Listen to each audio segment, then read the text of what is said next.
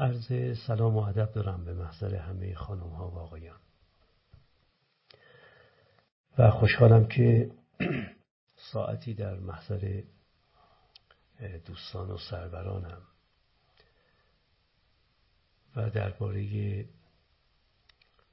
چیزی سخن میگم که اگرچه لفظ نسبتا متأخر و جدیدی داره ولی به لحاظ مفهومی و به لحاظ خود پدیده از دیر زمان محل توجه انسان ها عموما و متفکران خصوصا بوده. من البته همونطور که همه دوستان می‌دونند و اصلا نیاز به گفتن نیست هیچ دانشی درباره دیزاین و آنچه مربوط میشه به دیزاین ندارم. اما منظری که طرح می‌کنم یک منظر نظری و فلسفی است درباره دیزاین. بدون اینکه وارد هیچ گونه فرو و جزئیات مباحث مربوط به دیزاین بشم. ولی اینکه این مفهوم که امروزه ازش با لفظ دیزاین تعبیر میشه چگونه به فاهمه بشر راه پیدا کرد و چه شد که بشر به نظرش آمد که ما باید با این پدیده آهسته آهسته استیناس پیدا کنیم اونس پیدا کنیم. خب این نکته به نظرم نکته مهمیه. اگر دوستان کاملا توجه پیدا بکنن به اون نکته که در بن و بنیاد مفهوم دیزاین نهفته است. به نظرم میاد که خیلی چیزها رو می‌تونن با یک پرتو جدید با یک نگرش جدید ببینند و اساسا درباره خیلی از اموری که اصطلاحا هم زیر مجموعه دیزاین ها قرار نمی‌گیرند می‌تونن دیزاین وار بیاندیشند درباره اون امور. حالا توضیحاتی که خواهم داد کمی این مدعای اولیه رو برای دوستان روشنتر خواهد کرد. من بحث رو در واقع از دنیای غرب شروع می‌کنم. اما از دنیای غرب باستان یعنی از یونان باستان. افلاتون که شاید بزرگترین فیلسوف دوران یونانی و رومی باستان باشه دوران هلنیستی درباره درون آدمی نظریه ای پرداخت که این نظریه اگرچه حق و اصلاحهای جزئی در صورت گرفته ولی هنوز هیچ متفکری اساساً و از بن و بنیاد با اون نظریه مخالفت نکرده. و اون نظریه اینه که درون ما آدمیان در برابر بیرون ما آدمیان که بدن ماست و به نظر افلاتون بیرون ما آدمیانه. درون ما آدمیان که شما می‌تونید ازش تعبیر بکنید به نفس می‌تونید ازش تعبیر بکنید به روان یا هر تعبیر دیگری که می‌خواهید بکنید. آنچه درون من است در برابر آنچه بیرون من است که از بدنم آغاز میشه و دیگه به سر تا سر جهان بیرون بست و گسترش پیدا می‌کنه. درون من به نظر افلاتون از سه ساحت درست شده. اگر شما در این سخن افلاتون دقت بکنید می‌بینید نیاز به استدلال فلسفی هم چندان نداره. ما با شهود میابیم که افلاتون درست می‌گفته. می‌گفت یک ساحت در درون ما وجود داره که ساحت باورهای ماست. ساحت معرفتهای ماست. ساحت عقیدتی معرفتی ماست. این یک ساحت از ساحات درونی ماست. خیلی از افعالی که شما در زبان به کار می‌برید اشارش به اون ساحت شماست.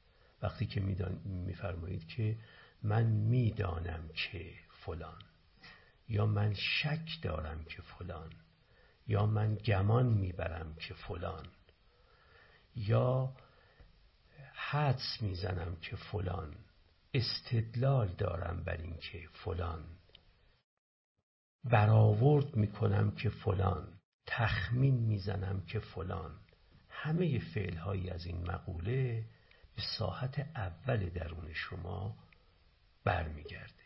همه افعالی از این مقوله که تعدادشونم در زبان چشمگیره در هر زبانی اینا اشاره به ساحت اول درون من و شما دارن. به این ساحت بگیم ساحت عقیدتی یا معرفتی. ساحت دکسستی وجود ما عقیدتی یا ساحت کاگنیتی به وجود ما.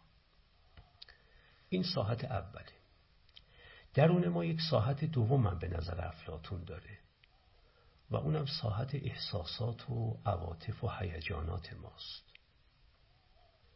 در این ساحت ما چیزی نمی‌دانیم. درباره چیزی باوری نداریم. نه.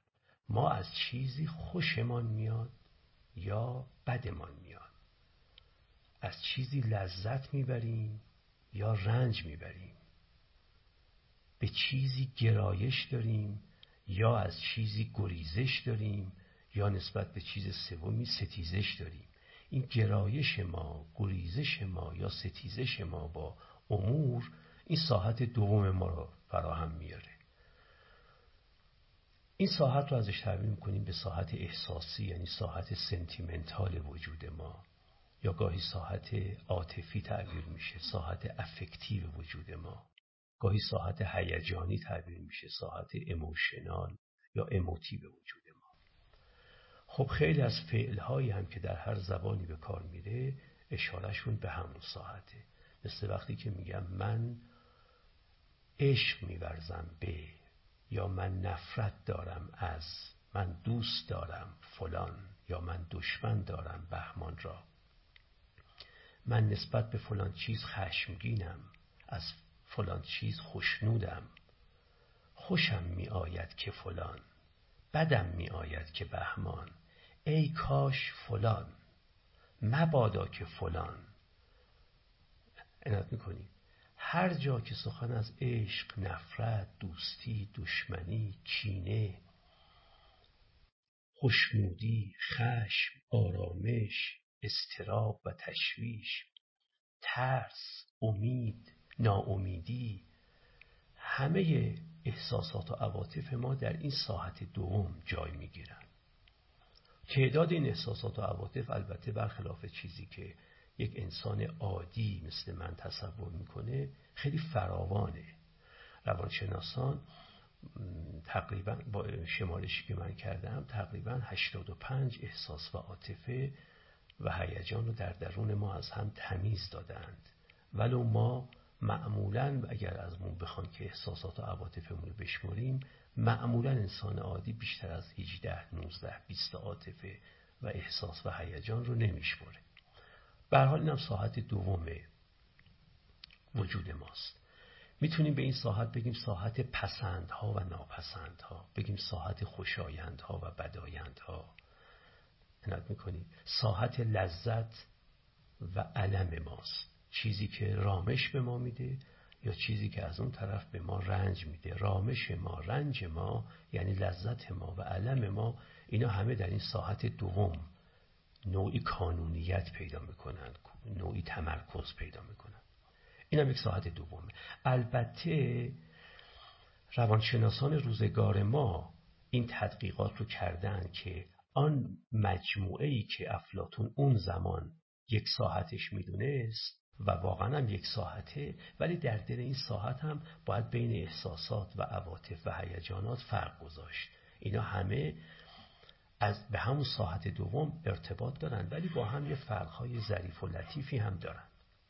این هم ساحت دوم. یه ساحت سوم در ما هست و اونم ساحت خواسته های ماست. که او ازش تعبیر کرد به ساحت ارادی وجود ما. ساحت ولیتیو یا گاهی کانیتیو وجود ما. اون ساحتی که ما می‌خواهیم چیزهایی رو. عنایت می‌کنیم. این ساحت به عمل ربط پیدا می‌کنه. و اگر دقت بکنید ما در زبان برای این ساحت هم افعال فراوان داریم. می‌خواهم که فلان. تصمیم گرفتم که فلان. هدف من این است که فلان. آرمان من این است که فلان. انگیزه من از این سخن یا از این کار این بود که فلان. تعبیراتی مثل هدف، نیت، قصد، خواست، اراده همه این تعبیرات آرمان همه اینها مربوط میشن به این ساحت سوم.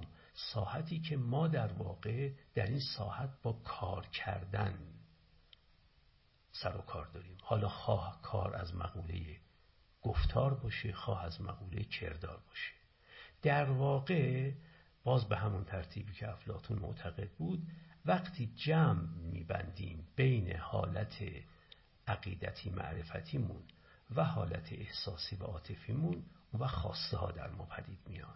یعنی قسمت سوم ساحت سوم حاصل همامیزی و ازدواج ساحت اول و دوم درونی ماست.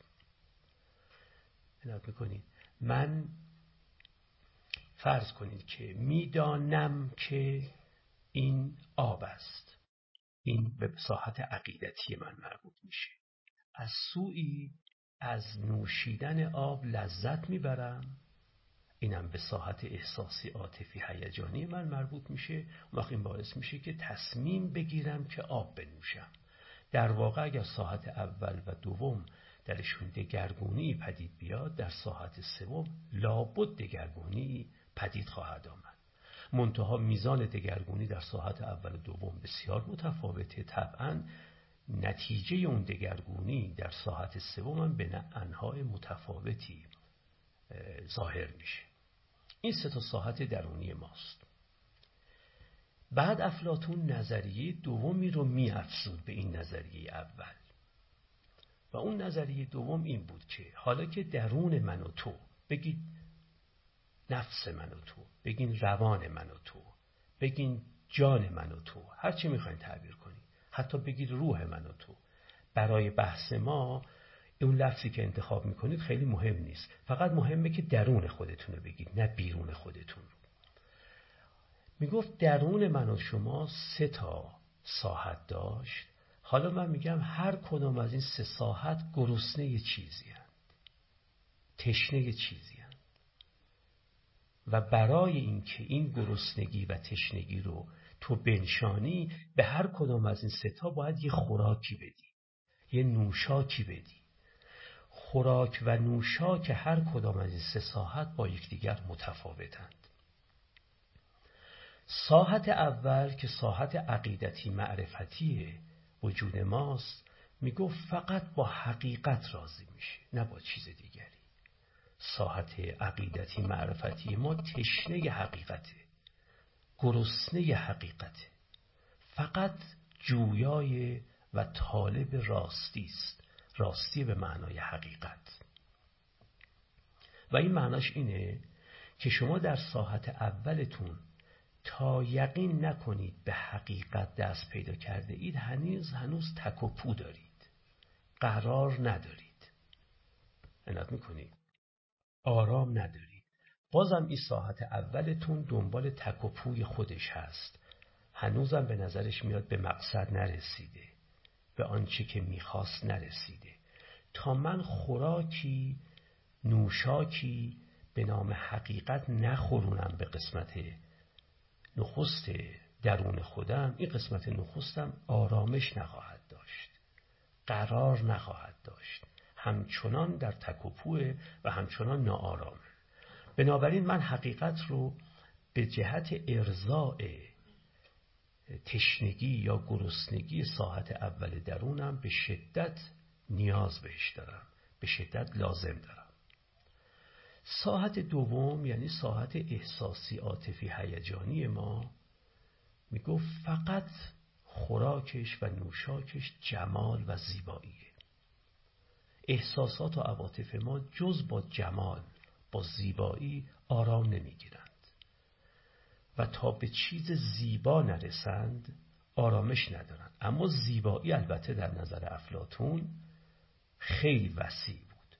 ما معمولا وقتی زیبایی میگیم در درجه اول زیبایی های بسری در نظرمون میاد.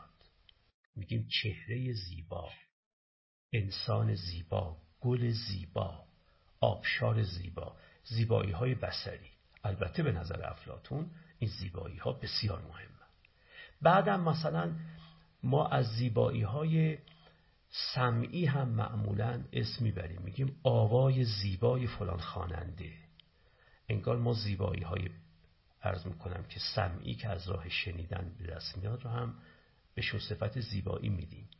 ولی دیگه وقتی می‌رسیم به بویایی یه کمی کمتر. ولی با این هنوزم میگیم این ادوکلون این عطر بوی زیبایی داره. ولی کمتر به کار می‌بره. خب افلاتون می‌گفت اینم به همون درجه زیبایی داره. دیگه وقتی به مزه ها می‌رسیم دیگه تعبیر زیبا رو دیگه تقریبا به کار نمی‌بریم. توجه می‌کنیم نمیگیم مزه زیبا میگیم مزه خوش خوشمزه میگیم. ولی او می‌گفت زیبایی به قوه زائقه ما هم همون مقدار ارتباط داره که به قوه سامعه ما شنوایی ما و به قوه بینایی ما و باصره ما. به همین ترتیب قوه بساوایی ما قوه لامسه ما هم زیبایی های خاص خودشو داره. عنایت می‌کنید؟ افلاتون حتی زیبایی رو به این پنج حس ما به تعبیر قدما به حواس پنجگانه ما هم مختص نمی‌کرد. دامنه زیبایی رو از اینم وسیعتر و وسیعتر و وسیعتر می‌گرفت. که حالا اگر من بخوام توضیح بدم اون زیبایی ها رو خیلی از بحثم دور میفتم ولی اگر دقت بکنید تمام این زیبایی های پنجگانه که گفتیم تازه زیبایی هایی است که ما با حواس پنجگانمون ادراک می‌کنیم. ولی افلاتون معتقد بود ذهن زیبا هم داریم. بعضی از هان زیباند و بعضی از آن بیشتر زیباند و بعضی از اذهان کمتر زیباند و معلفه های ذهن زیبا هم به نظر او یه معلفه های خاصی بودند که اگر اون معلفه ها رو شما به لحاظ ذهنی داشته باشید ذهن زیبایی دارید و اون از اینم پیشتر می‌رفت و حتی به ذهنم توسعه نمی‌داد. بحث خیلی پیچیده و در عین حال جذابی داره. اگرچه از نظر بعضی از زیبایی شناسان پاره ای از نکاتی که افلاتون درباره زیبایی گفته قابل دفاع نیست. مثلا بعضی از زیبایی شناسان روزگار ما معتقدند که اصلا زیبایی اختصاص به فقط مادیات داره. دیگه نمیشه سخن از ذهن زیبا گفت. اگر ذهن رو مادی ندانیم نمیشه سخن از روان زیبا گفت. ولی به هر حال من دارم اون جان کلام افلاتون رو بدون ورود در جزئیاتش که احیانا مخالفت هایی برمیانگیزه عرض می‌کنم. خب پس زیبایی هم خوراک نوشاک ساحت دوم درونی ماست یعنی ساحت احساسات و عواطف و هیجانات ما. نت می‌کنیم. و اما ساحت سوم وجود ما یعنی ساحت ارادی وجود ما اون می‌گفت فقط با خیر آرام می‌گیره فقط با نیکی. نت می‌کنیم. یعنی اراده من و تو وقتی آرامش پیدا می‌کنه که یقین کنی تو که از طریق ارادت به خیری رسیده ای به نیکی رسیده ای خب شما دقت بفرمایید. یک نظریه در باب سه درونی ما بود که این سه ساحت درونی می‌شدن ساحت های عقیدتی معرفتی ساحت های احساسی عاطفی هیجانی و ساحت ارادی ما. این یک نظریه. یک نظریه درباره آرمانهای درون ما بود. و می‌گفت این درون ما سه تا آرمان داره. یکی آرمان حقیقت یعنی راستی یکی آرمان جمال یعنی زیبایی و یکی هم آرمان خیر یعنی نیکی. این سه تا آرمان رو داره. و چون این سه تا آرمانهای درون ما آدمیانن روان ما آدمیانن روح آبادان روحی که این ستا رو هر ستا رو با هم داشته باشه. به موازات هم و به موازنه و با تعادل هم این ستا رو داشته باشه. هر کدام از این ستا رو من کمتر داشته باشم روح هم کمی ویرانتر از روح شماست که اون رو هم دارید. اما مهم به نظر افلاتون این بود که این ستا باید به موازات هم باشن. نباید یکی از این ستا بر اون دوتا آرمان دیگه غلبه کنه. یا دوتا از این سه آرمان بر آرمان سوم غلبه کنن. فقط انسانی که روح آبادان داره انسانی که این ستاره به موازات هم داره پیش می‌بره. و طبعا چون می‌خواد به موازات هم پیش ببره باید در نوعی موازنه و هماهنگی و تعادل با هم, هم پیش ببره. و الا اگر این موازنه و تعادل و هماهنگی به هم بخوره اون موازات اولیه هم به هم می‌خوره. خب طبعا در واقع روح آبادان این روحه. بنابراین من و تو به نظر افلاتون جویای این سه چیزی حالا شما اگر بپرسید که خب ما جویای هزاران هزار چیز دیگه هم هستیم در زندگی. من جویای ثروتم جویای قدرتم جویای حیثیت اجتماعیم جویای شهرتم جویای محبوبیتم جویای علمم جویای ارز کنم که یک سلسله خواسته های دیگه ای دارم خواسته هایی دارم که بهش میگم خواسته های تنانی و جسمانی خواسته هایی دارم که خواسته های ذهنی هن. ما انگار فقط معرفت نمی‌خوایم در ناحیه معرفت فقط حقیقت و در ناحیه احساسات و عواطف و هیجاناتمون فقط جمال نمی‌خوایم و در ناحیه ارادهمون هم فقط خیر نمی‌خوایم. انگار ما خیلی چیزای دیگه می‌خوایم وقت افلاتون و بعد به طبع افلاتون عرستو شاگردش می‌گفت هر چیز دیگری غیر از این ستا که می‌خواید اگر تحلیل کنید می‌بینید با یک واسطه دو واسطه سه واسطه ان واسطه می‌رسن به همین ستا شما بیاید فهرست تمام خواسته هایی رو که تو زندگی دارید اینا رو بنویسید و بعد شروع کنید به تحلیل کردن. بگید مثلا من ثروت می‌خوام. بسیار خوب. بعد بگید خب ثروت رو برای چی می‌خوام؟ برای خودش می‌خوام. می‌بینید نه ثروت رو برای اتومبیل تهیه کردن و خانه تهیه کردن و اینا می‌خواید. خب برید سراغ اتومبیل و خانه. اتومبیل رو برای چی می‌خواید؟ خانه رو برای چی می‌خواید؟ می‌گفت وقتی این تحلیل رو انجام بدید می‌بینید همه اون هزاران خواسته ای که داشتید هی همگرایی پیدا می‌کنن. همگرایی پیدا می‌کنن همگرایی پیدا می‌کنن همگرایی پیدا می‌کنن همگرایی پیدا می‌کنن و در رأس هرم این همگرایی ها همون ستاره باز می‌بینید. می‌بینید شما راستی می‌خواسته اید و زیبایی می‌خواسته اید و نیکی می‌خواسته اید این ستا شما می‌خواسته اید در واقع. از این نظر به این ستا می‌گفت مطلوب های ذاتی و به بقیه خواسته های ما می‌گفت مطلوب های غیری. یعنی اون مطلوب ها را غیر از این ستا را می‌خوایم برای اینکه وسیله بشن و ما رو به این ستا برسونن. نردبانی بشن و ما رو به پشتبام این ستا برسونن. پلکانی بشن برای اینکه ما دستمون برسه از طریق این پلکان به این ستا بنابراین همه خواسته های دیگر ما به نظر افلاتون خواسته های بلغیرند خواسته های غیری هن. یعنی خواسته هایی که داریم اما برای اینکه ما رو به غیر خودشون برسونن اما این ستا مطلوب ذاتی هن. مطلوب به ذات هن. اینا رو دیگه برای خودشون می‌خوایم یعنی کسی به شما گفت که شما این زیبایی این گل رو اینقدر دوست دارید برای چی می‌خواید از طریق دوست داشتن زیبایی این گل به چی برسید دیگه چیز دیگه نمی‌تونید بگید بگید من گل زیبا رو دوست دارم فقط چون زیباست همین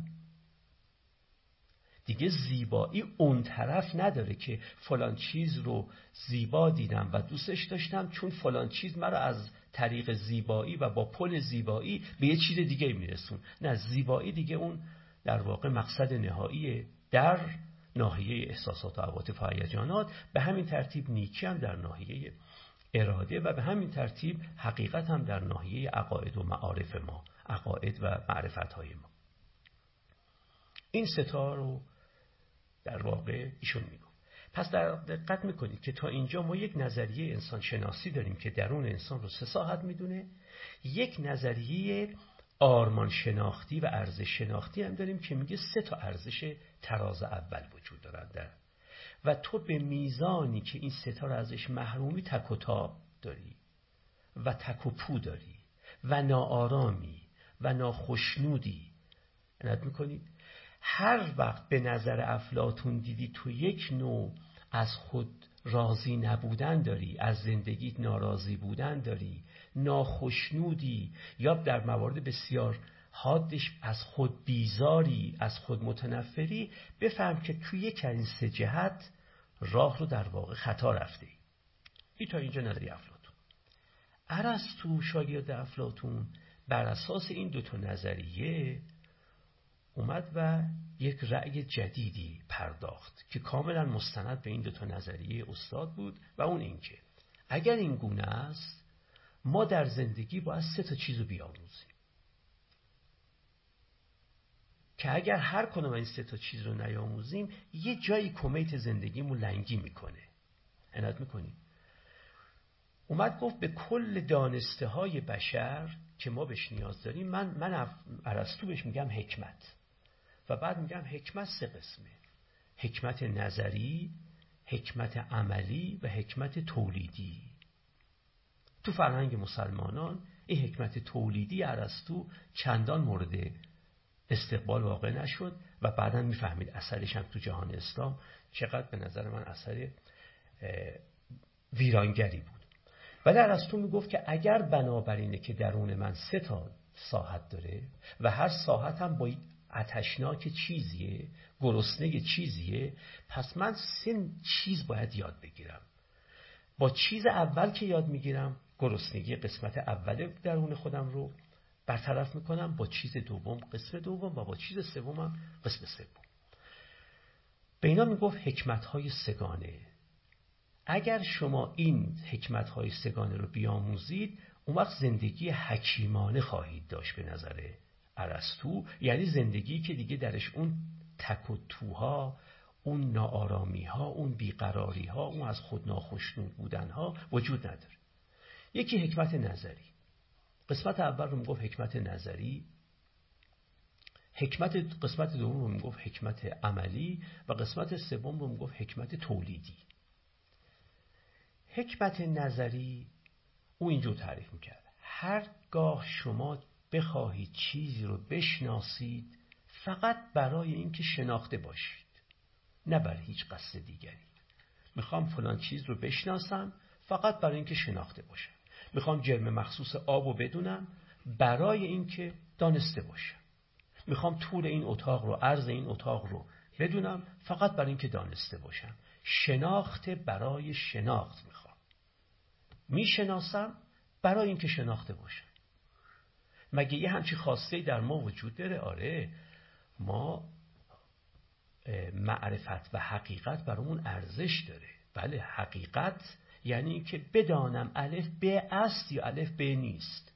بدونم الف با ب ارتباط آر رو داره یا ارتباط آر رو نداره. خود دونستنش این اتش روح منه. به خاطر اینکه روح ما یک قسمتش اتشناکه و گرسنه حقیقت بود. می‌گفت اگر شما شناخت پیدا کنید نسبت به هستی نسبت به پدیده های مختلف هستی ولی فقط برای اینکه شناخت پیدا کرده باشید می‌گفت شما سر و کارتون با حکمت نظریه. حکمت نظری یعنی شناختن فقط برای شناختن. توجه می‌کنید؟ امروزه معمولا این حالت رو که انسان شناختن رو برای شناختن می‌خواد با این تعبیر به کار می‌برن. میگن یکی از نیازهای ما هم کنجکاوی های علمیه. کنجکاوی علمی یعنی می‌خوام بشناسم فقط برای اینکه شناخته باشه. هیچ چیزی دیگه نمی‌خوام ورای این به دست بیارم از طریق این شناختن. خب اگر اینجور باشه ما حکمت نظری داریم. یه قسمت دوم می‌گفت حکمت تولیدی. و یک قسمت سوم هم می‌گفت حکمت عملی. حکمت عملی شناخت برای دگرگون کردنه.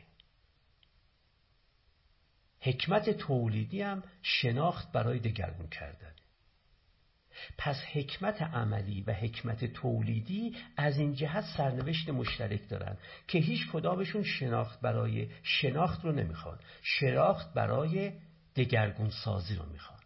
نمی‌خوان چیزی رو بشناسن فقط برای اینکه شناخته باشن می‌خوان چیزی رو بشناسن برای اینکه دیگرگونش کنند توجه می‌کنید شناخت برای شناخت که حکمت نظری رو بذاریم کنار بیایم به این دوتا بپردازیم این هر دوتا چه حکمت عملی و چه حکمت تولیدی شناخت برای دگرگونی هند.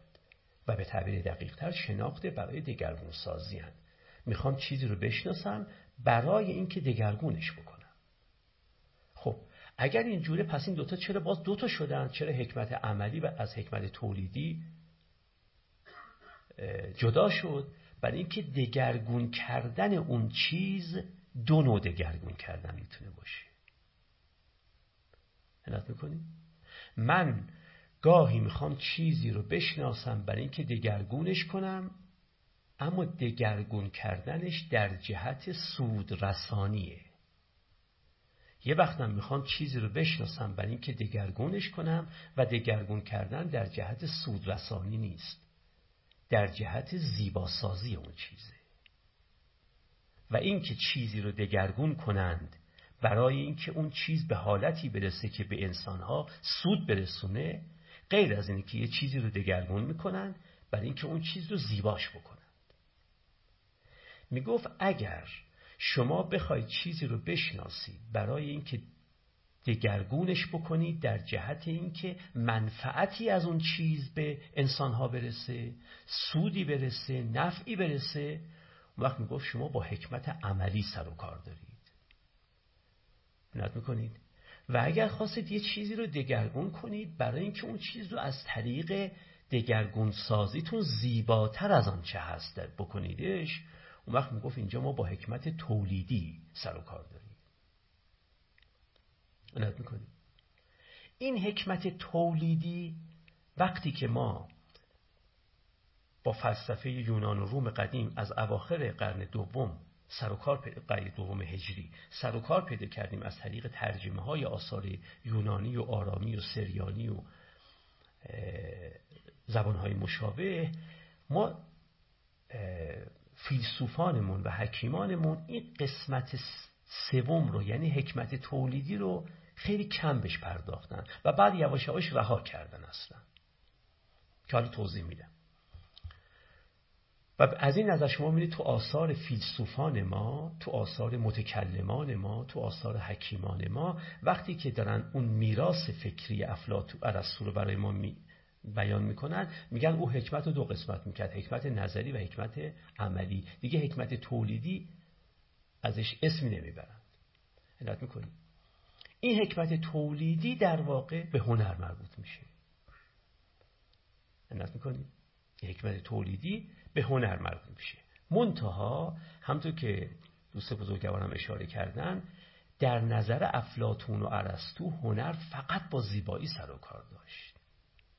عنایت می‌کنی. امروز که شما یه آثاری رو در عین اینکه آثار هنری تلقی می‌کنند ممکنه با شهود ما نشه اون آثار رو آثار زیبایی قلم داد کرد. ولی به هر حال در نظریه ارسطو و نظریه افلاتون هنر با زیبایی سر و کار داشت. خب حالا من می‌خوایم عرض بکنم. امروزه ما به جای اینکه بگیم حکمت نظری حکمت عملی و حکمت تولیدی این ستا رو تبدیل کرده ایم به سه تا مفهوم دیگه. به حکمت نظری که ارسطو می‌گفت میگیم علم به معنای وسیعش. به حکمت عملی که ارسطو می‌گفت میگیم فن به معنای وسیعش. و به حکمت تولیدی میگیم هنر. اینه که در دانشگاه های ما شما به هر رشته اشتغال داشته باشید یا یک رشته علمیه یا یک رشته فنیه یا یک رشته هنریه. در واقع علم به معنایی که حال خواهم گفت به معنی خیلی وسیعش این علم همون چیزی که بهش میگیم حکمت نظری شناخت برای شناخت. فن شناخت برای دگرگون سازیه ولی دگرگون سازی در جهت نفع رسانی به انسانها. منفعت رسانی سود رسانی. و هنر شناخت برای بازم دگرگون سازیه ولی دگرگون سازی در جهت زیباتر کردن. توجه می‌کنید بنابراین ما سر و کارمون الان با علم فن و هنر. حالا در باب این ستوی توضیحی بدم. وقت با این توضیحات در واقع بحثی که راجع به دیزاین باید به عنوان اولین جلسه گفته بشه به نظر میاد که روشن خواهد شد. در علم همطور که گفتیم شناخت برای شناخت. حکمت نظری دیگه شناخت برای شناخت. ولی علمی به این معنا که میگیم شامل این اقسام میشه. یکی علوم منطقی ریاضی. علوم منطقی ریاضی رو هم سرنوشت کردم دیگه نمی‌خوام وارد بحثش بشم به خاطر اینکه فیلسوفان علم معتقدند و اجماع دارند برای اینکه منطق و ریاضیات اینا در واقع یک علم بیشتر نیستن. حالا بعضی میگن منطق شاخه ایست از ریاضیات بعضی میگن ریاضیات شاخه ایست از منطق. راسلی نظریه در این باب داشت دیگران نظریه دیگه ای داشتن. توجه می‌کنید؟ احاله کردن منطق به ریاضیات یا احاله کردن ریاضیات به منطق دو چیزه. اما به حال هر دوشون در یه چیز مشترکن. و اون که این دوتا اونقدر خویشاوندن که بالاخره یک شما به دیگری چی بشه؟ فروکاهش پیدا بکنه. بنابراین علم که می‌گفتم شناخت برای شناخت یک شاخش علوم منطقی ریاضی. یک شاخش علوم فلسفیه علوم فلسفی شاخه دومه. همه شاخه های فلسفه بازم اینام علمند. یعنی شناخت برای شناختند. علت می‌کنیم همه شاخه های مختلف فلسفه. یک شاخه سوم علوم تجربی هن. چه علوم تجربی طبیعی که سه علم مهمن یعنی فیزیک، شیمی و زیستشناسی و چه علوم تجربی انسانی مثل روانشناسی، جامعه شناسی، اقتصاد اینا اینا شناخت برای شناختن واقعا. بنابراین پس علوم تجربی هم اعم از علوم تجربی طبیعی و علوم تجربی انسانی باز علمن شناخت برای شناختن. علم دسته چهارم علوم تاریخی هست. علوم تاریخی هم شناخت برای شناختن. خود تاریخ یکی از علوم تاریخی لغت یکی از علوم تاریخیه دستور زبان یک علم تاریخیه. اینا شناخت برای شناختن در واقع. یک علم دیگه هم هست که شناخت برای شناخته و اونم علوم عرفانی. علوم عرفانی هم شناخت برای شناختن. می‌خوام بشناسم جهان رو برای اینکه شناخته باشم جهان رو. علوم عرفانی.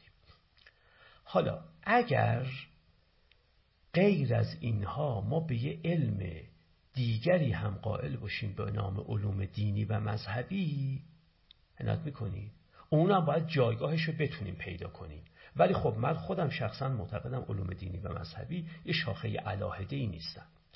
حالا بیایم اونایی که مورد اجماعه بگیم. پس شناخت برای شناخت علم عبارت میشه از علوم منطقی ریاضی علوم فلسفی علوم تجربی اهم از طبیعی و انسانی علوم تاریخی و علوم عرفانی. اینا در واقع به ما جهان رو میشناسانند فقط برای اینکه کنجکاوی ما را یعنی به تعبیر افلاطونی حقیقت طلبی ما را ارضا کرده باشن ما می‌خوایم بشناسیم که جهان از چه صورت و ثانی برخورداره.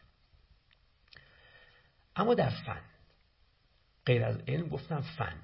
فن یعنی شناخت نه برای شناخت. شناخت برای اینکه اون چیزی که می‌شناسم دگرگونش کنم.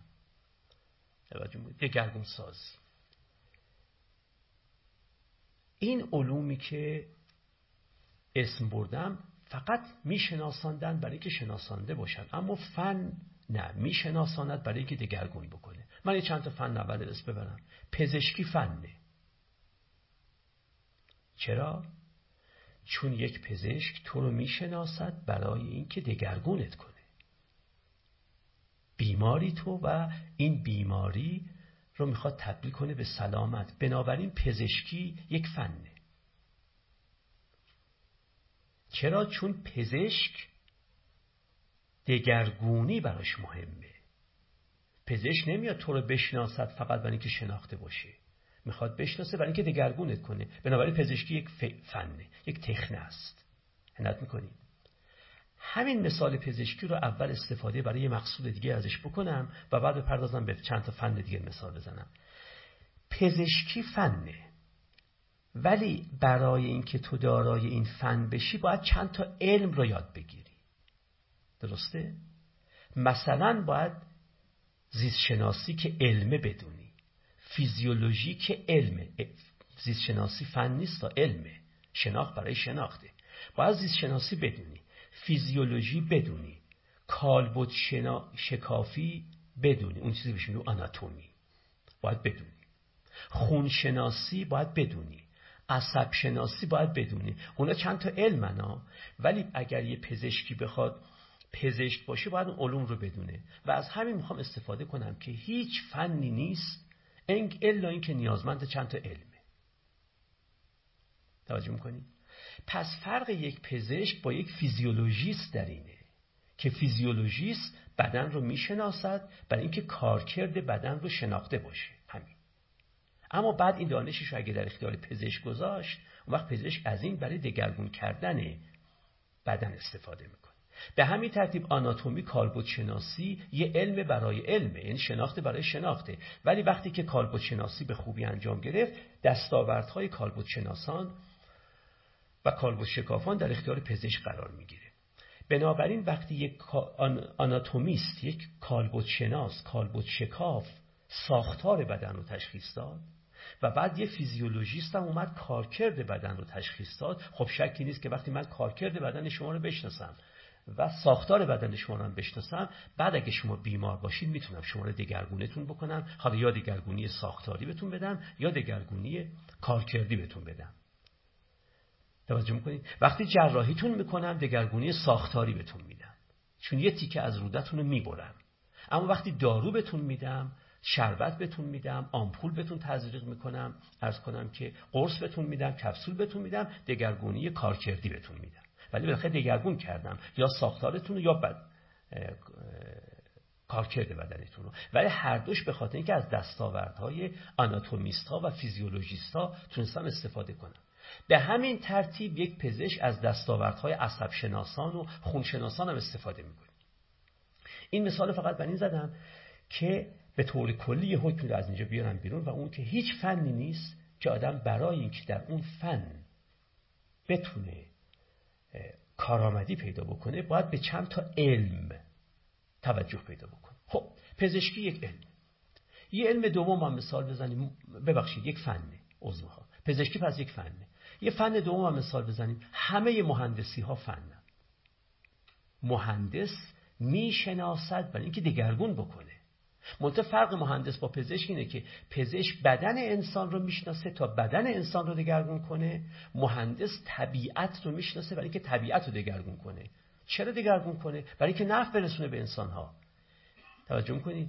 من باید اینجا بتونم یه جاده تو طبیعت احداث کنم که نفعی به انسان ها برسه وقت من میشم مهندس بفرمایید امران الان من باید طبیعت رو بشناسم تا بفهمم چگونه این طبیعت رو دگرگون کنم. یعنی یه بخشی از این جنگل رو از میان ببرم تا اولش یه جاده بتونم بکشم.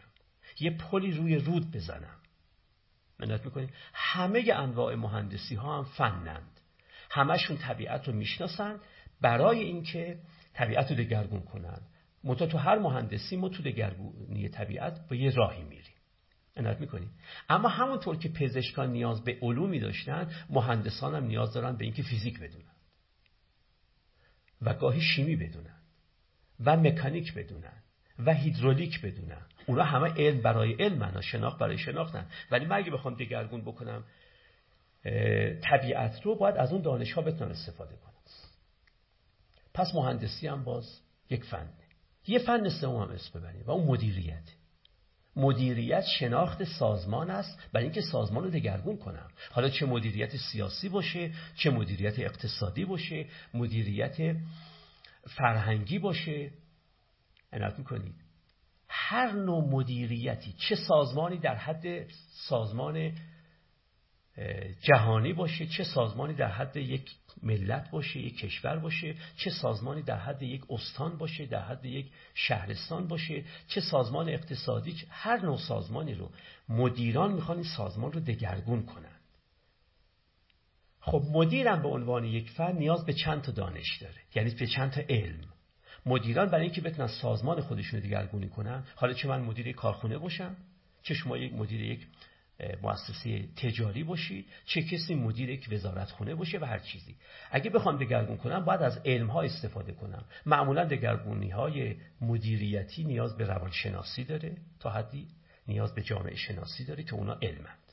نیاز به اقتصاد داره که اونا علمند. نیاز به آمار داره باز علمند. نیاز به یک حدی یک حدی البته نه چندان فراوان نیاز داره به اون چیزی که ازش تعبیر می‌کنن به انسان شناسی مدیران از اون علم ها استفاده می‌کنن برای اینکه سازمانشون رو دگرگون کنن. توجه می‌کنید؟ اینم در واقع یک نوع پس ما در آن سه تا فن بزرگ مثال زدم. توجه می‌کنید؟ یکی پزشکی که بدن شما رو دگرگون می‌کنه می‌شناسد برای اینکه دگرگونش کنه. و یکی پزشکی و یکی مهندسی یکی مدیریته اخلاقم یک فنه.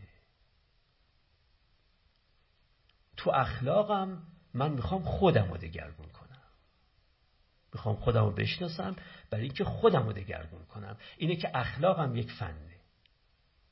اخلاق فرقش با روانشناسی چیه؟ روانشناس می‌گوید انسان این هست این است. اما اخلاق میگه این گونه باید باشه.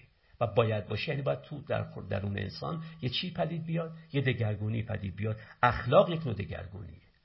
بنابراین در اخلاق ما نیاز داریم که انسان را از روانشناسان بپرسیم که این انسان چگونه موجودی است تا بعد بتونیم چه بکنیم در واقع؟ دگرگونش بکنیم. باز همین طور که هر فنی نیاز به چند تا علم داره اخلاق هم به عنوان یک فن نیاز به چند تا علم داره. و در میان این علومی که اخلاق شدیدن به اونها نیازمنده چهار تا علم در تراز اولن. اولین و از همه مهمتر روانشناسی. در رتبه دوم جامعه شناسی. در رتبه سوم انسان شناسی و در رتبه چهارم ارزش شناسی. چهار تا علمن که شناخت برای شناخت داده به ما. حالا من این, این شناخت رو استفاده می‌کنم برای دگرگون کردن. مطور دیگه در اخلاق می‌خوام خودم رو دگرگون کنم. حالا آیا ما در اخلاق دیگران رو هم می‌خوایم دگرگون کنیم؟ این محل بحثه. من خودم معتقدم نه ما در اخلاق می‌خوایم خودمون رو دگرگون کنیم. ولی بعضی گفتن نه ما در اخلاق دیگران هم می‌خوایم دگرگون کنیم نه فقط خودمون رو. اون بحث دیگریه کار ندارم. پس اخلاق هم یک فنه. درسته؟ پس این فنون دیگه شناخت برای شناخت نبودن. شناخت برای دگرگون سازی. اما دگرگون سازی در جهت نفع رساندن به انسانیت به انسانها. اما این سوم هم داریم و اون اینه که نه علمه و نه فن هنره. در هنرم شناخت برای دگرگون سازیه ولی دیگه دگرگون سازی در جهت نفع رسانی نیست. در جهت زیباییه. هر کسی که به هنر می‌پردازه اگر دیدگاه بدبینانه به جهان داشته باشه معتقد جهان زشته. و من اومدم که این جهان زشت رو از زشتیش بکاهم. و اگر دیدگاه خوشبینانه داشته باشه معتقد جهان زیباست من اومدم بر زیباییش بیافزایم ولی چه من اومده باشم از زشتی جهان بکاهم و چه اومده باشم بر زیبایی جهان بیافزایم من کارم هنره. پس هنرم می‌خواد جهان رو دگرگون کنه ولی نه برای نفع رسانی فقط برای اینکه این جهان از زشتیش کاسته بشه یا بر زیباییش افزوده بشه. این هنرها در درون خودشون از قدیم الایام و از زمان خود ارسطو به دو دسته بزرگ تقسیم میشن. هنرهای مکتوب و هنرهای غیر مکتوب. می‌کنه هنرهای مکتوب مجموعه چیزی که بهشون میگیم ادبیات. ادبیات در واقع هنر مکتوبه. حالا چه ژانر شعرش چه ژانر رمانش چه ژانر داستان کوتاه چه ژانر فیلمنامه نویسی نمایشنامه نویسی حسب حال نویسی خاطرات نویسی اینا همه ژانرهای مختلف ادبیاتن و همه اینها زیر مجموعه هنر مکتوبند یک و از اون طرف هم هشت هنر غیر مکتوب. البته هشت هنر غیر مکتوب که میگم به خاطر اینکه هنرشناسان جهانی هشت هنر رو فعلا هشت هنر جهانی می‌دونن. ممکنه فردا یک قرن دیگه یه هنر دیگه هم جزو هنرهای جهانی شناخته بشه. ولی این هشت هنر جهانی که عبارتن اگه بخوام به یه ترتیب خاصی بگم اولینشون رقصه بعد موسیقیه بعد نقاشیه بعد مجسم سازیه بعد معماریه بعد عکاسیه و بعد تئاتر و آخر همه هم سینما. اینا هم هشت هنر غیر مکتوبند. عنایت می‌کنیم اینا در واقع هنرها. ما در واقع اگر اینجور باشه حالا برگردم به سخن اصلیمون. انگار دیگه سخن افلاتون امروز بخواد ترجمه بشه معناش اینه که اگر می‌خوای در زندگی سیراب بشه روحت باید علم و فن و هنر هر ستا به موازات هم در زندگی ما پیش برند. عنایت می‌کنی؟ چون علمش داشت اون چی رو؟ حقیقت. طلبی ناشی از ساحت عقیدتی معرفتی ما رو ارضا می‌کرد. درسته؟ هنرش داشت اون ساحت احساسی عاطفی ما رو که به دنبال جمال و زیبایی بود ارضا می‌کرد و فنشم که یکی از اون فنونم اخلاق بود داشت اون ساحت سوم ما یعنی ساحت ارادی و خاصه ما رو که به دنبال نیکی بود. توجه می‌کنی؟ ارضا می‌کرد. این تا اینجا. حالا دوستان سر به این بحث بکنن. وقتی بنا شد که اون سه تا به تعبیر افلاتون با هم پیش برن پس معناش اینه که من باید زندگیمو جوری پیش ببرم که حقیقت و خیر و جمال به هم لطمه نزنند جا برای هم تنگ نکنند درسته؟ یکی از این جا تنگ نکردن ها این جا تنگ نکردن ها انواعی داره. یکی از این جا تنگ نکردن ها اینه که خیر بر جمال جا رو تنگ نکنه. خیر و جمال با هم باشند. یعنی چه؟ یعنی من در کارهام در عین که دارم سود به شما میرسونم بتونم این سودرسانی رو با زیبایی همراه کنم. اگر فقط سود بهتون برسونم توجه می‌کنید؟ من چه کردم شما رو؟ خیر فقط خیر رسوندم به شما. اما اگه بتونم اینو با جمال همراه بکنم مثال بر شما بزنم. فرق یک آش سرد با یک آش گرم در چیه؟ هر دوشو اگه من بخورم سیر میشم. پس هر دو به من خیر میرسونند. درسته؟ اما آش سرد رو وقتی می‌خورم سیر میشم لذت نمی‌برم. یعنی از جمال محروم شدم. آش گرم و وقتی می‌خورم هم سیر میشم هم لذت می‌برم. آش سرد با آش گرم فرقش در اینه که هر دو تو رو سیر می‌کنن و بنابراین منفعتی به تو میرسونن. اما یکشون منفعت زیبا به تو میرسونه و یکی منفعت نازیبا. چون گفتم زیبایی به چشایی هم میگیم زیبایی. درسته گفتم؟ زیبایی به بویایی هم کار داره. درسته؟ فرق یه آشپز خوب با یه آشپز ناشی ناوارد هر دوشون غذایی که میپزن آدم رو سیر می‌کنه. و بنابراین کسی فقط مشکلش گرسنگی باشه اصلا براش فرقی نیست بین آشپز خوب و آشپز بد. میگه ما خواستیم سیر بشیم سیر شدیم. درسته؟ ولی اگر شما فقط مشکلتون گرسنگی نباشه یعنی در حال مردن از گرسنگی نباشید دیگه در اون حالت ها می‌خواید هم گرسنگیتون مرتفع بشه هم این ارتفاع گرسنگی برطرف شدن گرسنگی همراه با زیبایی هم باشه. زیبایی یادتون میاد گفتم یعنی لذت و علم. یادتون میاد دیگه. درسته؟ می‌خواید زیبا هم باشه. وقت بنابراین آشپز خوب میگید فرقش دیگه با آشپز بد در این میشه که هر دوشون منو سیر کردن. ولی یکی خیری رسان همراه با جمال یکی خیلی رسان ولی دیگه فاقد جمال. توجه می‌کنید دیگه زیبایی توش نبود. عنایت می‌کنی. من رو تابلو دارم به عنوان یه معلم رو تابلو دارم می‌نویسم. و با طریق تابلو به دانش آموز خودم دارم ریاضیات یاد میدم. اما یه بار با یه گچی کار می‌کنم که یه صدای ناهنجار رو تابلو ایجاد می‌کنه. یه وقت هم با یه گچی کار می‌کنم که صدا ایجاد نمی‌کنه. در هر دو حال دارم به دانش آموز خودم خیر میرسونم. اما خیر دوم خیر همراه با زیبایی نیست. چون یه آزار گوش خراشی دارم به طرف وارد می‌کنم. الان خیر دارم بهش میرسونم ولی همراه زیبایی نیست. چه خوبه که حالا که بناس حقیقت خیر و جمال با هم باشند خوب حقیقت همون همراه با جمال باشه. جمالامون همراه با خیر باشه و خیرامون همراه با حقیقت باشه. دیزاین از این ستا حق همراهی حق خیر است با جمال. این دیزاین. پس دو تا چیز دیگه هم دیزاین می‌تونه داشته دو تا رفیق دیگه هم می‌تونه داشته باشه. یه وقت حقیقت با خیر می‌خوان با هم دست در آغوش باشن. درسته؟ حقیقت با خیر. یه وقت حقیقت می‌خواد با جمال دست بر آغوش باشه. اونم یه چیز دیگه ای یه وقت حقیقت می‌خواد خیر می‌خواد با جمال دست در آغوش باشه. دیزاین یعنی این. دیزاین یعنی می‌خوام هم مشکل تو رو به همطور ترتیب که دوست عزیزم گفتن با دیزاین می‌خوام هم مشکل تو رو رفع کنم. یعنی نفعی بهت برسونم یعنی خیر. و هم می‌خوام تا میشه زیبایانه این نفع به تو برسونم. یعنی می‌خوام این دوتا رو با هم ازدواج بدم. توجه می‌کنی. اینا رو با هم همسر کنم. می‌خوام در تراز همشون بیارم. دیزاین در واقع کارش اینه.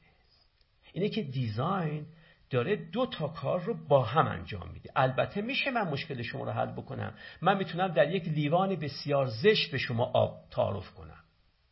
می‌تونم در یک لیوان بسیار زیبا به شما آب تعارف کنم. هر دو چیکار می‌کنه.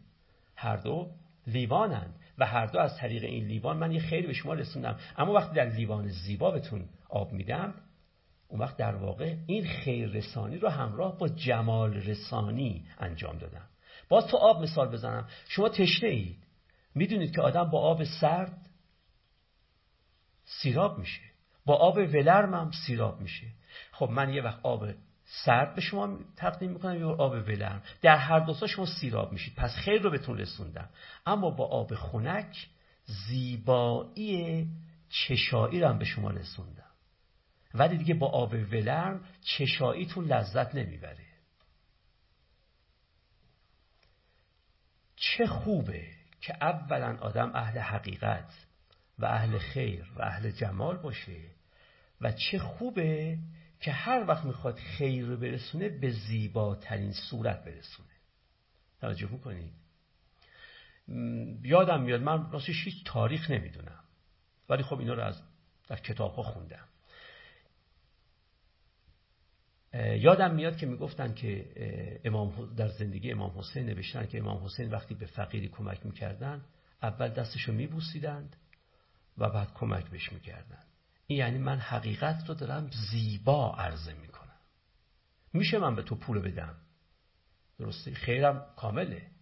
اما وقتی دستتو میبوسم این خیرم رو با جمال همراه کردم. خیر جمیل. خیر جمیل اس مفهوم دیزاینه. هنت می‌کنی؟ بنابراین من می‌تونم به تعبیری که ایشون گفتن من می‌تونم خطکشی خیابون رو هم براش دیزاین داشته باشم. یعنی دیزاین داشته باشم یعنی هم کاری بکنم که خطکشی خیابون انجام بگیره هم به زیباترین صورت انجام بگیره. عنایت می‌کنید حالا برای این کار چه باید کرد؟ من دیگه متاسفانه اینقدر تو مقدمه موندم که به زل مقدمه نرسیدم ولی با همه اشاره به این زل مقدمه ها می‌کنم. برای اینکه می‌خوایم خیررسانی ما همراه با جمال باشه توجه می‌کنید.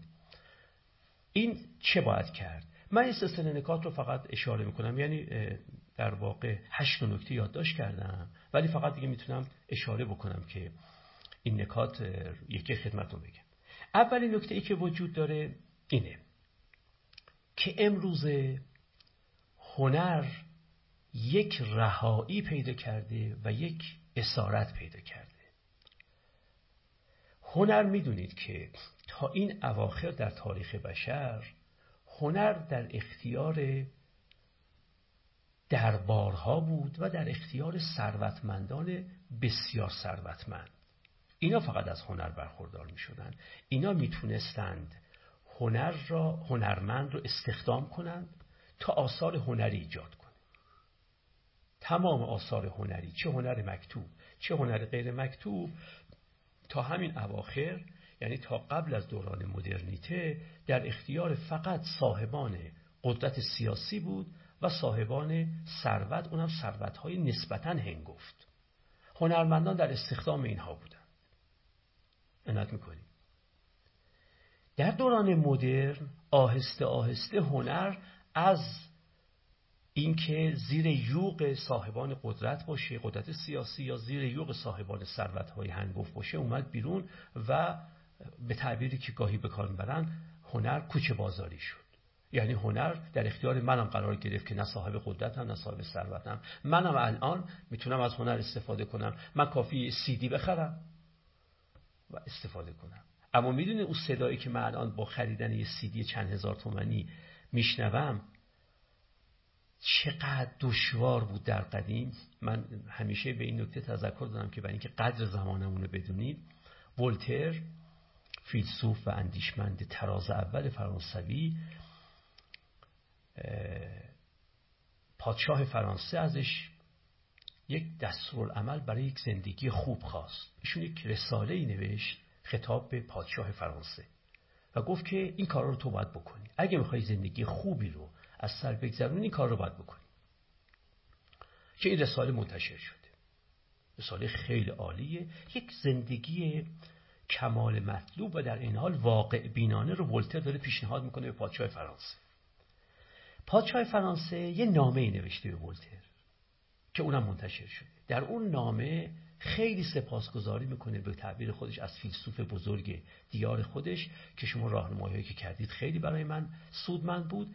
اما بعضی از فقرات راهنماییتون برای من امکان عملی نداره. یکیش اینه میگه آقا شما گفتید هر انسانی باید در شبانه روز نیم ساعتی موسیقی بشنوه. میگه خب من در توانم نیست. من نمی‌تونم هر روز یک ارکستر رو بیارم به حضورم که موسیقی بنوازند. توجه می‌کنی؟ یعنی پادشاه فرانسه هم نمی‌تونه به خاطر اینکه موسیقی زنده باید لزوما باشه. اون زمان که موسیقی غیر زنده معنا نداشت. و یک پادشاه فرانسه نمی‌تونه هر روز یک ارکستری رو نیم ساعت براش بنوازن. من و شما الان دقت بکنیم. من و شما فوق تصور پادشاه فرانسه داریم لذت می‌بریم. به دلیل اینکه اصلا هم دیگه نیاز به ثروتی نداریم. ما با یک سیدی همون کار رو می‌کنیم. عنایت می‌کنیم کاری که برای پادشاه فرانسه هم امکان پذیر نبود. حالا شما دقت بکنید این هنر وقتی که اومد تو دست در دسترس من و تو قرار گرفت که نه صاحب قدرت سیاسی نه صاحب ثروت هنگفتیم خب رهایی پیدا کرد. از اعمال نظر صاحبان قدرت از اعمال نظر صاحبان ثروت. اومد در اختیار شما قرار گرفت. و از این جهت رها شد. اما یک اسارت جدید پیدا کرد. اون این که حالا من اثر من هنرمند اثر هنری که می‌خوام عرضه کنم دیگه مشتریش که دربارها نیستند دیگه مشتریش که ثروتمندان نیستند مشتریش همند و برای اینکه مشتریش همه هستن من باید جلب نظر مشتری کنم توجه می‌کنی؟ و جلب نظر مشتری کنم یعنی چی؟ یعنی در واقع باید اثر هنری رو جوری تولید کنم که خریدار داشته باشه. اون اثر هنریم چه رقصم باشه باید به صورتی برقصم که شما رو خوش بیاد. و چه موسیقی باشه و چه نقاشی باشه و چه مجسم سازی و پیکر تراشی باشه و ارز کنم که چه معماری باشه چه عکاسی باشه چه تئاتر باشه چه سینما. دنبال مشتری میگردم. هنرمند گذشته دیگه دنبال مشتری نمیگشت. توجه می‌کنید و بنابراین اونا بهش پول می‌دادن. اینم آن چیز که دلش می‌خواست تولید می‌کرد. ولی الان من دنبال مشتری میگردم برای اثر هنری خودم. وقتی دنبال مشتری میگردم باید زائقه های شما رو ناز و نوازش کنم تا تولید هنریم به فروش بره. توجه می‌کنید اینه که پدیده ای که امروزه بهش میگیم پدیده کیچ در هنر یعنی سرهمبندی یعنی هنر مبتزل هنر نازل. این پدیده اصلا وجود نداشت قبلا. قبلا کیچ ما نداشتیم در عالم هنر. اما الان چون اکثر مردم در یک جامعه البته جامعه به جامعه فرق می‌کنن ولی به طور کلی در همه جوامع اکثر مردم سطح خواسته هاشون نازله. خب و ما خواهم در میان این اکثر مردم مشتری پیدا کنم. بنابراین هنرم میشه یک کالای کیچ یک کالای سرهمبندی. فقط باید یه جوری سرهمبندیش بکنم که شما بخرید از من. درسته؟ این نکته اول اینجا داشته باشید. پس در واقع ما چیزی که در اون هنر قبل نداشتیم در هنر مدرن و روزگار ما داریم. شما اگر تلویزیون رو باز روشن کنید و به یه رقصی یا ارز کنم که یک موسیقی پخش میشه که شما ازش منزجر میشید بعد اگه به همسرتون یا به بچهتون گفتید آخه این چه موسیقیه؟ میگه مشتری داره. راستم میگه. مشتری داره. اون موسیقی که به نظر تو خیلی فخیم میاد فاخر میاد و چه بسا فل واقعا فخیم و فاخر اون ولی خب اون مشتری نداره. همون شما پخش بکنید ببینید اکثر تماشاگران تلویزیونشون خاموش می‌کنن. بنابراین من به هنرمندیم که به دنبال مشتری میگردم و طبعا پدیده های نازل و مبتزل و سرهمبندی شده فقط یه چیزی که تو رو ناز و نوازش کنه عرضه می‌کنم. رقصم هم همینجوره. ما رقص فاخر داریم. رقص مبتزل هم داریم. اما اگه مشتریان من رقص مبتزل بخوان خب من رقاصم رقصم رو سمت و سو میدم به سوی ابتزال به سوی پیش پا افتادگی. و اگه اگر یه گزیده انسانهایی باشن که یک رقص فاخر بخوان خب طبعا هنرمندم میره به سوی اونا. ولی چون اکثریت معمولا خواسته هاشون نازله ما اینو پیدا می‌کنیم. این اینجا داشته باشی. اینو مقدمه اول سخنمه. که هنر الان به این مشکل دوچاره که می‌تونه تبدیل بشه به هنر فاخر و هنر نازل هنر فخیم و هنر پیش پا افتاده ارز کنم که سر بندی شده. این پدیده جدیده واقعا در دوران مدرن پدید اومده. ما در واقع هنرمندانمون رو باید بگیم از اسارت دربارها و ثروتمندان رهایی پیدا کردن افتادن به اسارت انسانهای متوسط انسانهای میان مایه و هم اکثر انسان ها میان مایه اکثر ما انسان ها میان مایه ایم وقتی من میان مایه هم خب هنرمندان میان مایه رو از چون جنس می‌خرن حالا هر جنسی که دارن درسته؟ این نکته اما از سوی دیگری.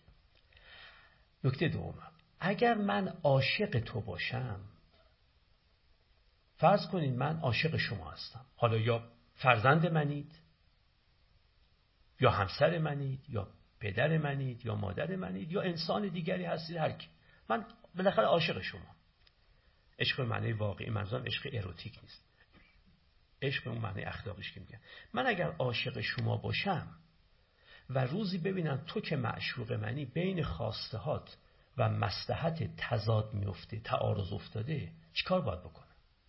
تا وقتی که آنچه که می‌خواهی مصلحتت هم هست و آنچه مصلحتت می‌خواهی که مشکلی من ندارم من هم خواستت رو برآورده می‌کنم هم مصالحت رو برآورده می‌کنم. اما اگر روزی چیزی خواستی که خلاف مصالحته یا چیزی رو که وفاق مصالحته نخواستی و بنابراین بین خواستهات و مصالحت ناسازگاری افتاد من اگر واقعا عاشق تو باشم باید چیکار بکنم؟ ظاهرا باید مصالح تو رو بر خواستهات مقدم بدارم درسته؟ شما وقتی پدری باشید مادری باشید دلسوز فرزندتون و فرزندتون شب امتحان می‌خواد بره فوتبال بازی کنه یا فوتبال تماشا کنه خوشایندش البته فوتبال تماشا کردن یا فوتبال بازی کردنه ولی به مسلحتش نیست. مسلحتش اینه که شب امتحان یه خواب خوبی داشته باشه. درسته؟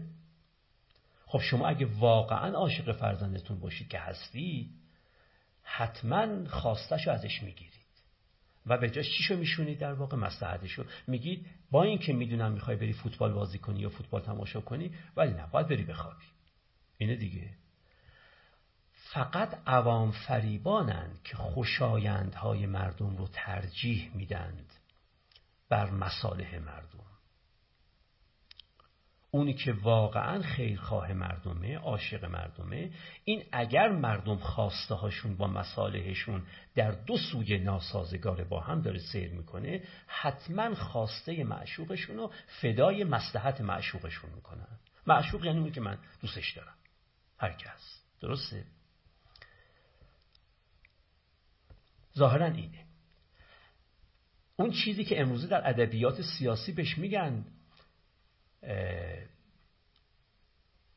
پوپولیزم و ما هی هر به عنوان فحش به هم میدیم تعریف دقیقش می‌دونید چه پوپولیزم یعنی خوشایند مردم رو بر مصالح مردم ترجیح دادن.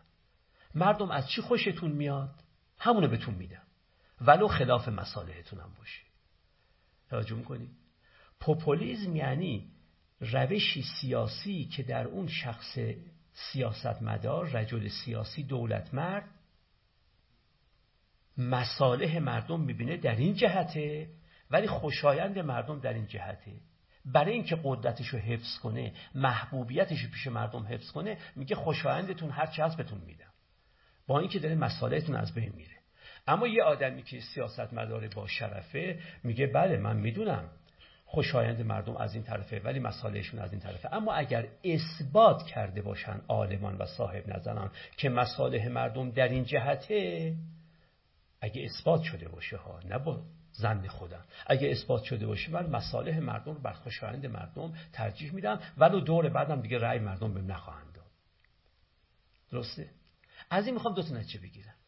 اولا چرا مردم ممکنه مصالحشون با خوشایندشون در دو جهت سیر بکنه. به خاطر همون که گفتم چون میان مایه این ما.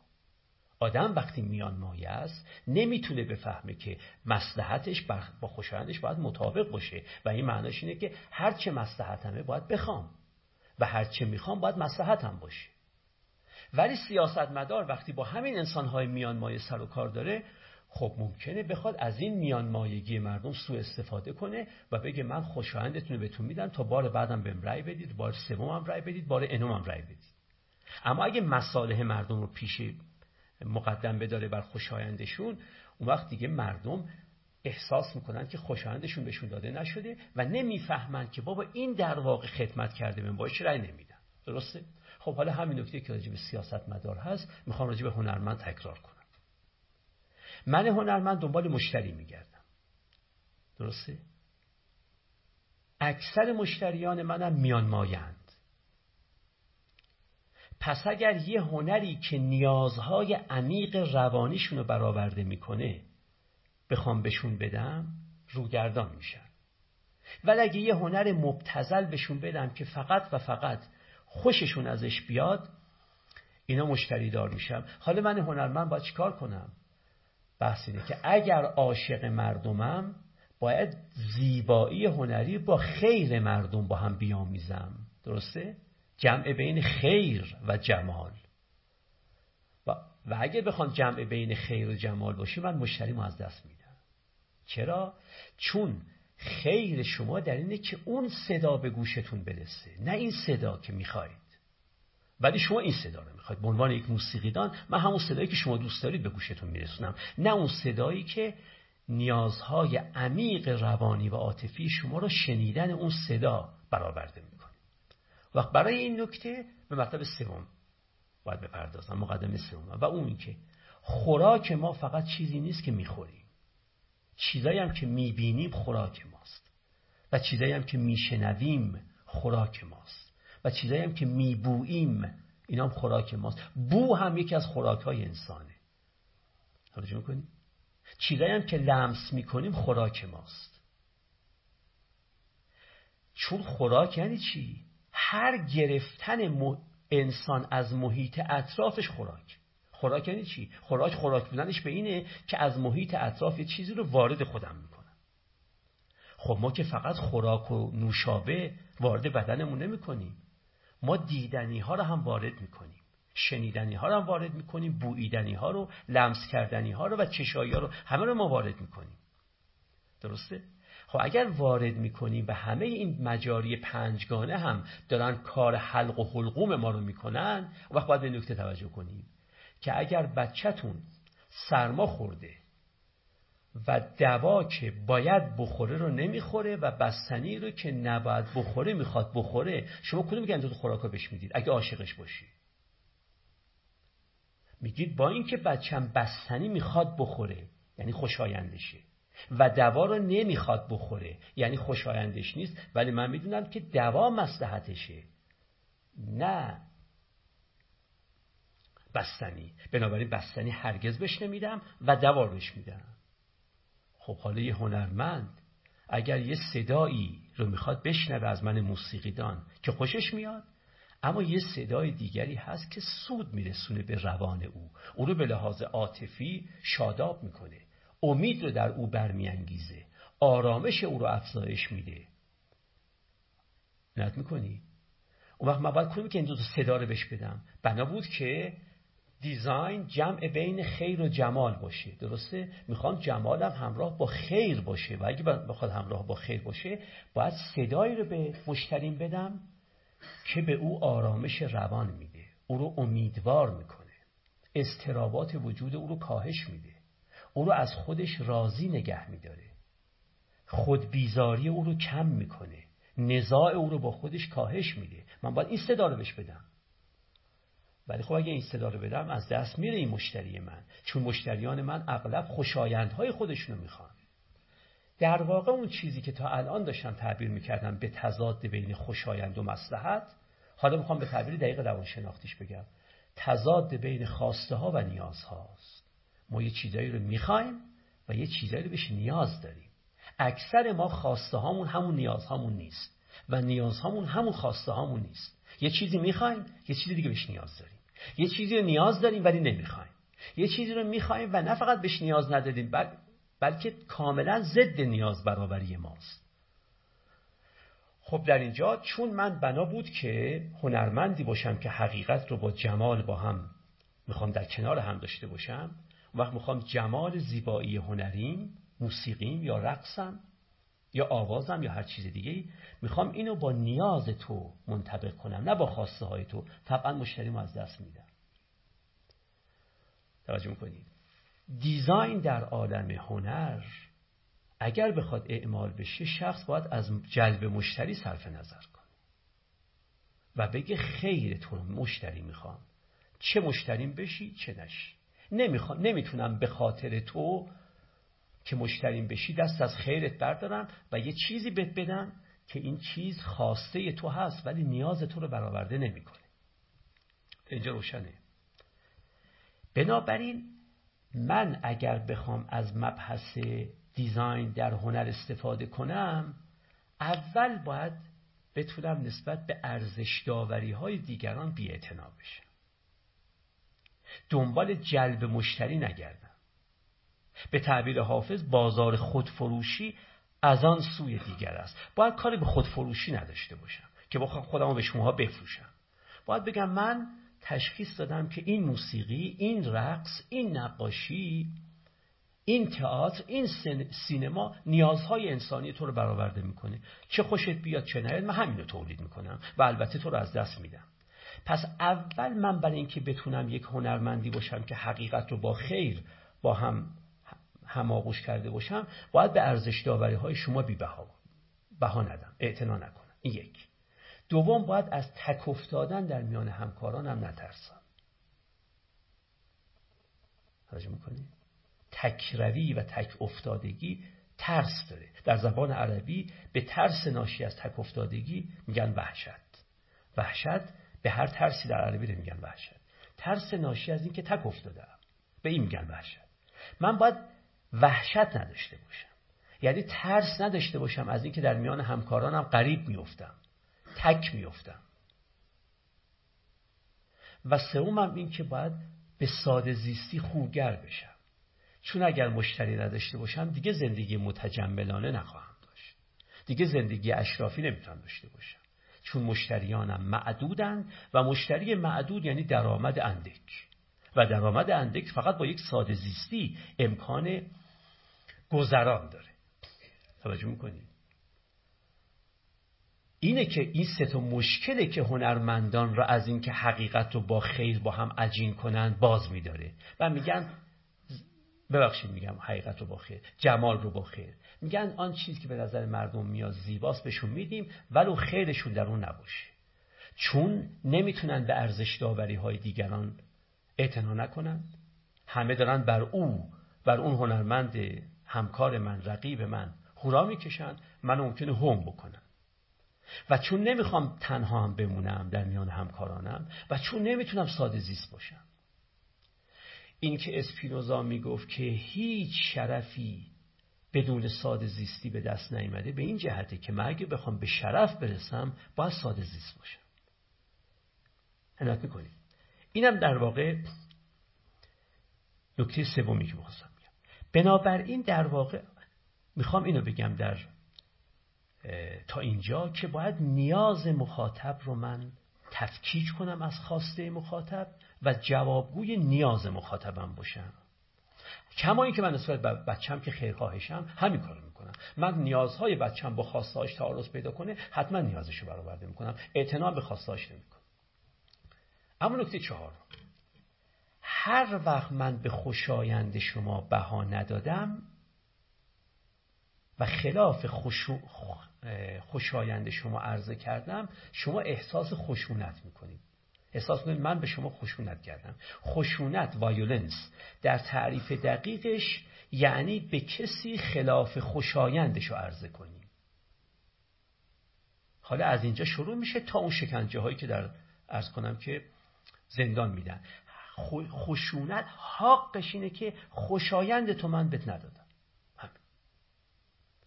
عنایت می‌کنی؟ خب اگر اینجور باشه پس من دارم با تو انگار خشونت می‌کنم. چون این آواز رو دوست داشتی این رقص رو دوست داشتی من دارم یه رقص دیگه عرضه می‌کنم. یه آواز دیگه عرضه می‌کنم. پس من در واقع خوشایند تو رو برآورده نکنم. نکردم و تو احساس می‌کنی من نسبت به تو خشونت کردم ولی این خشونت خشونتی که من ازش تعبیر کردم به خشونت عاشقانه. خشونت عشق. خشونت با تو کردم ولی با خشونتی که پلپوت و صدام و استالین رو نمیم ارز کنم که هیتلر می‌کردن فرقش اینه که اونا خشونت می‌کردن ناشی از نفرتی که نسبت به انسان ها داشتن من خشونت می‌کنم چون عاشقتم. توجه می‌کنی؟ بچه وقتی بستنی رو بهش نمیدن میگه پدرم خشونت با من کرد. مادرم با من خشونت کرد. من بستنی می‌خواستم ولی اونا بستنی که ندادن. هیچ دوارم به زور به من خوروندن احساس خشونت می‌کنه. اما این خشونت خشونت عشقه یکی از پنج پارادوکس معنوی جهان که معنویان جهان احسا کردن که آدم معنوی با پنج تا پارادوکس مواجه میشه یکیش خشونت عشقه خشونت عشق به نظر پارادوکسیکاله. آخه عاشق خشونت بکنه. آره. انسان معنوی با خشونت عشق می‌تونه زندگی بکنه. نمی‌تونه خوشایندهای شما رو برآورده کنه. توجه می‌کنی مگه الان در یه جمع ایرانی بگم بهترین ملت جهان ایرانیانن. شجاعترین ملت جهان ایرانیانن. فداکارترین دلاورترین نجیبترین شریفترین همه این هفتاد میلیون بر من کف می‌زنن. شکی نداره. درسته؟ چون خوشایندشونه. اما ممکنه من علا رقم این که علا رقم این که وطن دوستی هموطنانم رو دوست دارم و خودم هم وطن دوستم ولی بگم نه ما شریفترینیم نه شجاعترینیم نه فداکارترینیم نه ایثارگرترینیم نه نجیبترینیم نه هیچ چیز دیگه ترینیم خب در اینجا من دارم کاری می‌کنم که به خیر مخاطبم تموم میشه اما خوشایندم نیست. یه خشونتی مخاطب من از قبل من احساس می‌کنه. این خشونت عشق رو باید پذیرفت. در design باید با خشونت عشق من خوگر بشم. اگه بخوام یه designer واقعی باشم بخوام جمال رو در خدمت خیر و خیر رو در خدمت جمال بخوام. عنایت می‌کنیم و اما نکته بعدی. نکته بعدی اینه که آقا مگه رضایت مشتری شرط نیست؟ مشتری پول میده برای که رضایتش برآورده بشه. مگه شرط نیست؟ خب چه اشکال داره که خوشایندشه پول می‌خواد بده؟ تو هم پولشو بگیر خوشایندش بهش بده. رضایت هم که داره. ترازی طرفین کفایت می‌کنه دیگه. او راضیه به این رقص به این موسیقی به این نقاشی. تو هم همون رقص و همون موسیقی و همون نقاشی بهش بده. در ازاش هم پولتو بگیر. رضایت طرفین مگه؟ میگم چرا؟ ولی رضایت طرفین وقتیه که طرف رو بهش گفته باشند که این به تو خوشایند تو برآورده می‌کنه ولی ضرر بهت می‌زنه ها. درسته؟ اگه بهش گفته باشن. اکثر اونایی که این موسیقی رو دوست میدارند که خوشایندشون رو برآورده می‌کنه ولی رضایت بش... ولی خیرشون نیست خبر ندارن که موسیقی با روان آدم چیکار می‌کنه. با اعصاب آدم چیکار می‌کنه. یک منظره در یک تابلو نقاشی یا دیدن یک فیلم سینمایی خاص یا در یک تئاتر خاص یه نوع دیدن با روان آدم چیکار می‌کنه؟ خبر ندارن. این مثل این میمونه که شما خبر ندارید که اتومبیلتون چهل میلیون میارزه. مدتی تو بورس اتومبیل نبوده اید اصلا خبر ندارید که قیمت اتومبیلتون شده چهل میلیون. فکر می‌کنید قیمت اتومبیلتون سی میلیونه. من میام میگم آقا من با سی دو میلیون می‌خرم اتومبیلتون نه فقط شما رضایت دارید فوق رضایت دارید. چون راضی بودید اتومبیل با سی میلیون بفروشید. که من دارم با 32 میلیون میدم. حالا اگر من گفتم که من اتومبیل ایشونو با رضایتشون خریدم به نظر شما کار خیرخواهانه کردم یا نه؟ نه. چون خبر نداره که اتومبیلش چهل میلیون میارزه. فکر می‌کنه اتومبیلش حد اکثر قیمتش سی میلیونه. منم سی, سی دو میلیون بهش میدم فوق رضایتش هم بهش دادم. اما چون خبر نداره رضایت کرد داده. اما اگه بهش گفتم که فلانی اتومبیل چهل میلیون میارزه. ولی من سی و دو میلیون می‌خرم. اگه اون وقت راضی شد اینو بهش میگن رضایت. رضایت ناشی از بیخبری رضایت نیست. عنایت می‌کنید. وقتی کسی نمی‌دونه که تئاتر با سینما با روان ما داره چیکار می‌کنه با اعصاب ما داره چیکار می‌کنه چه کارهای مثبتی می‌تونه بکنه و احیانا چه کارهای منفی می‌تونه بکنه رضا دادن به این تئاتر این من هنرمند تئاتر رو یا من کارگردان تئاتر رو یا من در واقع نمایشنامه نویس رو معاف نمی‌کنه از اون چیزی که گفتم که اون چیزی بود که باید خیر مخاطبمو بخوام بگم آقا خود مردم می‌خوان. خود مردم می‌خوان چون خبر ندارند. عنایت می‌کنی؟ بنابراین از همینجا می‌خوام نقد بزنم که این که مشتری خودش با رضا و رقابت پول داد این تو رو از اون مسئولیت اخلاقی معاف نمی‌کنه. چون مشتری خبر نداره که چه زیانی داره از این جنس تو بهش می‌رسه. این مثل این که من یه غذای مسموم رو به شما بفروشم. یه غذای فاسد رو بفروشم. ولو فسادش جوری نیست که مزه غذا رو عوض کرده باشه. و چون مزه غذا رو عوض نکرده شما پولش رو می‌پردازید. راضی هم هستید. اما من که می‌دونم دارم غذای ناسالم به شما تحویل میدم. این رضایت شما در اینجا تکلیف اخلاقی من از بین نمی‌بره. اما مهمتر از این مشتری علاوه بر این که باید بدونه که چه زیانی براش داره ممکنه بگم نه اتفاقا اینی هم که تو می‌خوای زیان برات نداره. اتفاقا خوبه برات ولی محصولی مفیدتر از این هم وجود داره. از اونم باید با خبر باشه. باید با خبر باشه که اگه این موسیقی هم که به من میدن اتفاقا موسیقی مفیدیه. ولی موسیقی مفیدتری وجود داره خب طبعا به این موسیقی مفید رضا نمیده. من اگه به شما بگم که این پرتغال من اصلا پرتغال بدی نیست. خیلی هم خوبه. ولی پرتغال بهتری هم هست. اگه بعد از اینکه گفتم پرتغال بهتری هم هست باز به همین راضی شدی درسته. ولی اگه خبر نداشته باشید این پرتغال سالمه ولی خبر نداشته باشید که پرتغال بهتری هم هست. بنابراین دو چیز. یکی این که مشتری من هنرمند باید بدونه که آثار روانی مثبت و منفی این اثر هنری چیاست و بازم رضا بده؟ یکی این که حتی اگر آثار روانی منفی هم در اثر هنری من وجود نداره باید بدونه اثر هنری بهتر از این هم وجود داره. بعد اگر رضایت داد. اما وقتی اینا نمی‌دونن اکثر مردم به خاطر میان مایگیشون به خاطر سطح فرهنگی ناظرشون خبر ندارن. من نمی‌تونم دلمو خوش بکنم بگم خودشون رضا دادن. و از همین جا می‌خوام به نکته بعدی هم نقد بزنم. و اون که اگر کار هنرمند از لحاظ حقوقی و قانونی بی اشکال باشه معناش این نیست که به لحاظ اخلاقی بی اشکاله توجه می‌کنید اگر کسی بگه که آقا قانون خودش مثال می‌زنم مشخص کرده که این اثر دیگه پرنوه. و خود قانون قدغن کرده. دیگه هر چیزی پایین این باشه دیگه چون قانون قدغن نکرده مشکل نداره. این معناش اینه که اثری که من عرضه می‌کنم ارزش مشکل حقوقی قانونی نداره. اما خیلی چیزا هست که مشکل حقوقی قانونی نداره ولی مشکل اخلاقی داره. بنابراین نمیشه به مصوبات قانونی هم استناد کرد و گفت آقا اثر موسیقایی که من عرضه کردم قانون ارزش رو مجاز دونسته. اما نکته بعدی.